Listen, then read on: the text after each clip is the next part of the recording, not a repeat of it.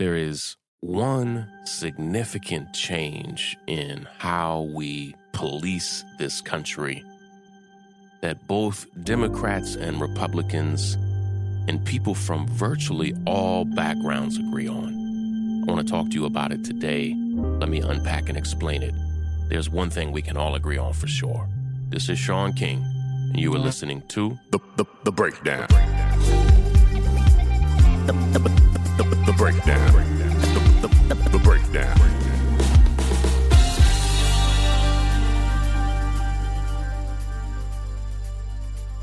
I want to tell you a story that I see happen virtually every single day.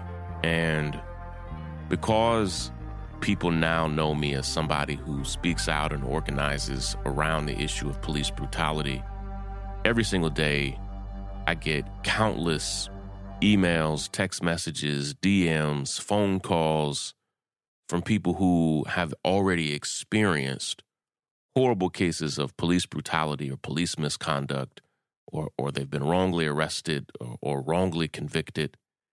And just a few weeks ago uh, in Baltimore, something happened that unfortunately probably happens several hundred times per day, actually. And yes, I'm not misspeaking there.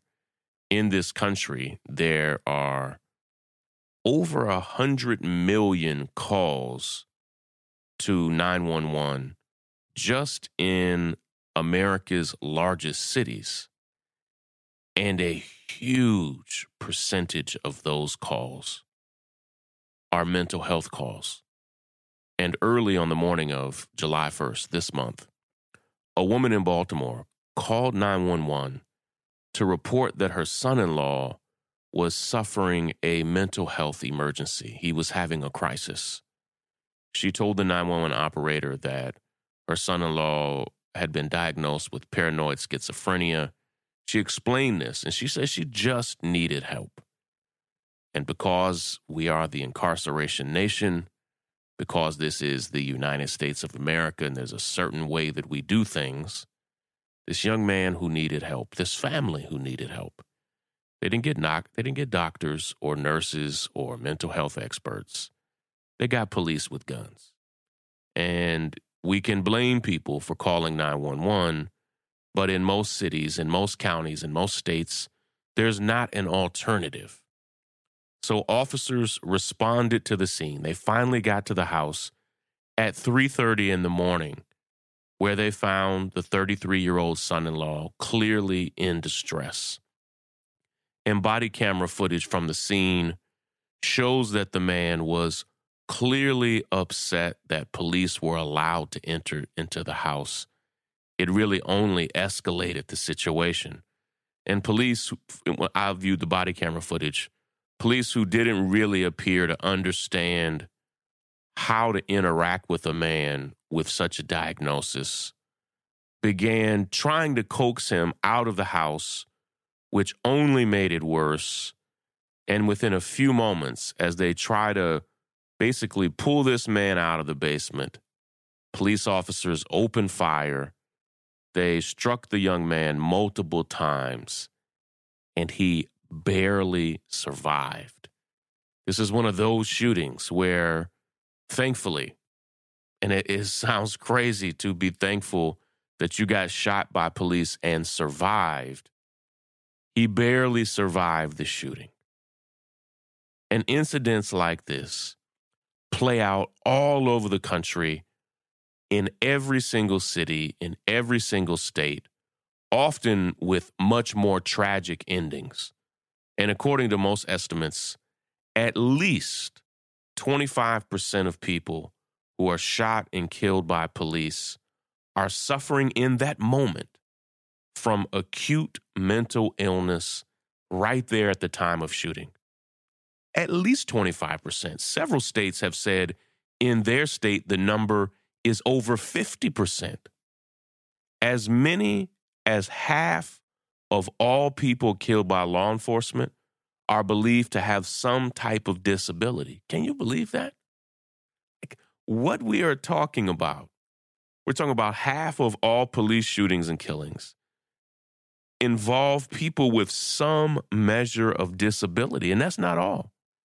You remember the case of Rayshard Brooks in Atlanta? Police killed him in June after being called because Rayshard was allegedly intoxicated in a police car. He, he literally, if he was actually intoxicated, he literally just needed help. Yet, as clear as it's become that police present a deadly hazard to people who are under the influence or who are undergoing a mental health crisis, the vast majority of American cities continue to rely on police as first responders to these sorts of incidents. And it's long past time that we rethink our approach, that we reimagine public safety when it comes to mental health, when it comes to substance abuse, and anything connected to them, including people who, who may be impaired or disabled. And there is almost universal agreement that that system that handles people who are particularly suffering through a mental health emergency truly, truly needs to be completely dismantled and reintroduced outside of American police departments.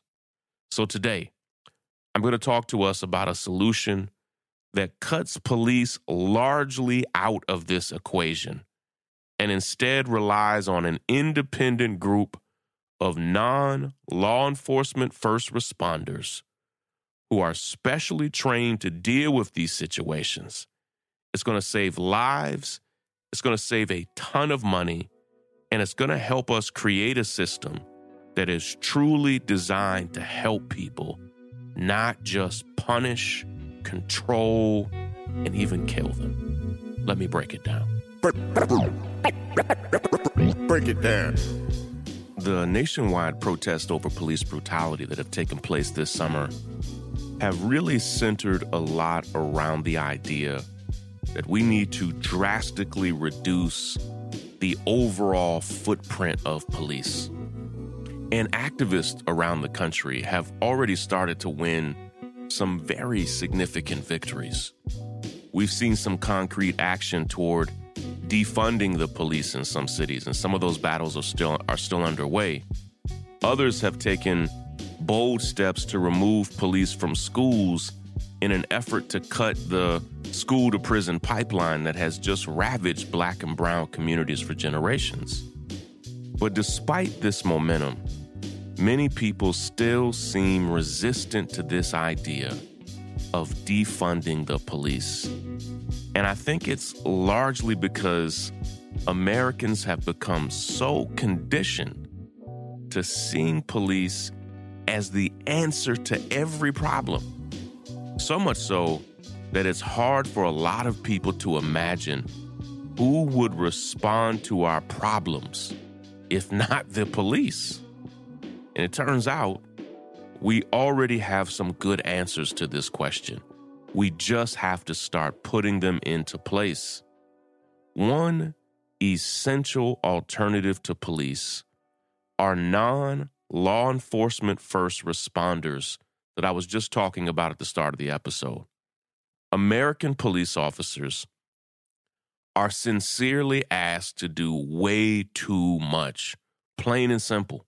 Now, I've already talked about this before on, on this podcast.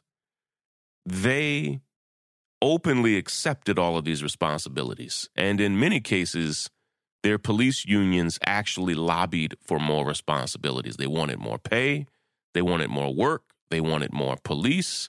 And in doing so, in American cities all over the country, police now have more responsibilities and more work than they would ever be competent or capable to actually undertake. And here's the thing we all know that cops are not medical professionals. We all know they're not social workers. Yet, day in and day out, tens of thousands, hundreds of thousands of times a day. they're asked to respond to situations that they aren't trained or equipped to handle, and they never will be. It's not what they do. So rather than expecting police to continue expanding their tool set, like, okay, we should train police to be medical first responders. We should train police to be social workers. No, we have medical personnel who can be medical personnel. We have social workers who can do social work. And so instead of police expanding their tool set, which often for them, and this is not hyperbole, means that they attend a two hour or four hour workshop, which is sometimes just a, um, a, a video that they watch on the computer at home and they have to take a little quiz afterwards. And it's like, oh, you got your medical certificate. I'm not joking. Like, this is literally what they do. It's like, yes, I've been trained in this type of medical procedure. It's like, no, dude, you just watched the video and barely passed the quiz.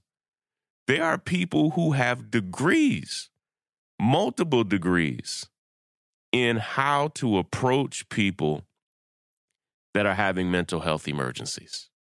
It's what they're trained to do.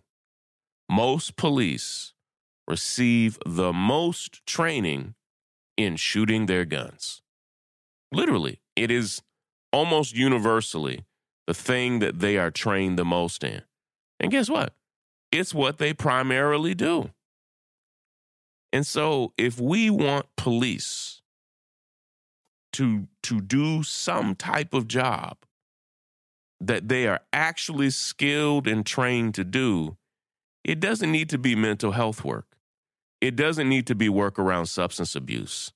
And it also doesn't need to be around homelessness. I don't know if you saw this heartbreaking video that I just posted on my Instagram where an NYPD officer just brutally begins punching this homeless man on the subway, uh, who was known to be a, this homeless man was known to be a sweet, kind soul and had literally just left the shelter and was on the train and the officer just begins punching him in the face. It's it's outrageous. My understanding is the officer, of course, is still on the force. And here's the thing.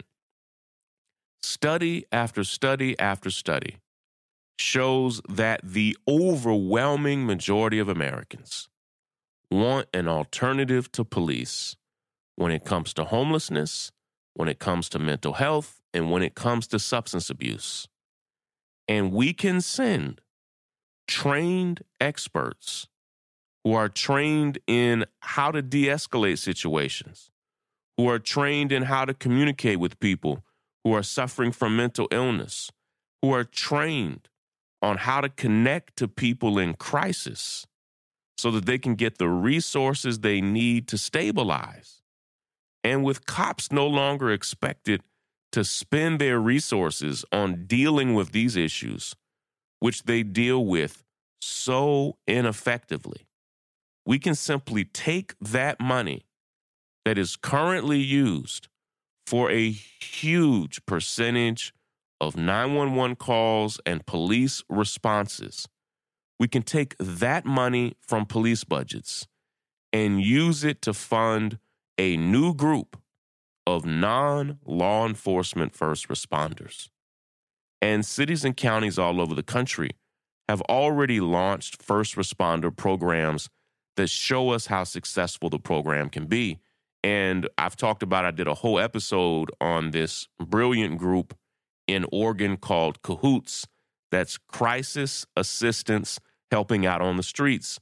They've been in operation for decades, and they currently respond to nearly 20% of all 911 calls in that county. Now, Portland and Denver are also in the early stages of promising pilot programs. And the city of Austin has recently expanded its mobile crisis outreach team to include telehealth services to respond to mental and behavioral health crises. And here's the thing these programs actually work. And the data shows that Americans want to see more of them. According to recent polling by Data for Progress and the Justice Collaborative Institute, 68% of likely voters support the creation of non law enforcement emergency first responders, and 70% of likely voters support a non police response when a family member calls 911 because of a mental health crisis. 70% of all people. That's Democrats and Republicans. And 65% of likely voters support a non police response to a drug overdose. They just want people to come that are actually going to help. While there's clearly still some skepticism about this phrase, defund the police, it turns out that lots of people understand that the current system of policing is highly ineffective. And in many cases, it's outright dangerous. Non law enforcement emergency first responders are a reminder that defunding the police doesn't mean embracing chaos. It doesn't mean leaving us to fend for ourselves. It simply means reprioritizing our spending to focus on more appropriate responses to problems, responses that are designed to actually help people without resorting to arrest, without resorting to violence, and far too often without resorting to killing somebody. Let's go back to that story out of Baltimore that I mentioned at the beginning of the episode it makes me sad, and it should make all of us sad to think about that poor family. The woman who needed help and didn't know where to turn, and her son in law who was clearly in crisis. Maybe she was aware, probably she was aware of the risk of calling the police to that sort of situation. Maybe she wasn't. Either way, she called the police because who else was she supposed to call? We need an alternative. As we continue to have this conversation about reimagining what policing looks like in America, it's critical that we give people options in scenarios like this. The system should not force people to choose between dealing with these issues in silence, which is actually what millions and millions of African Americans do every single day who just refuse to call 911 no matter what. Even if your home is broken into, even if you have a car accident, even if you are in a serious emergency, literally ask any black person you know. Folk are highly resistant and hesitant, including my own family, to ever calling 911. It's, a, I mean, I, I mean, I, I don't, I would never want to call. I would, even to this day, of course, because of the critiques I have of police, my family is super afraid to ever call 911. But most black families are like that. Most immigrant, particularly undocumented immigrant families, they'll never call 911. They don't want the police to show up. They don't they don't want to be to be brutalized or harassed in any kind of way.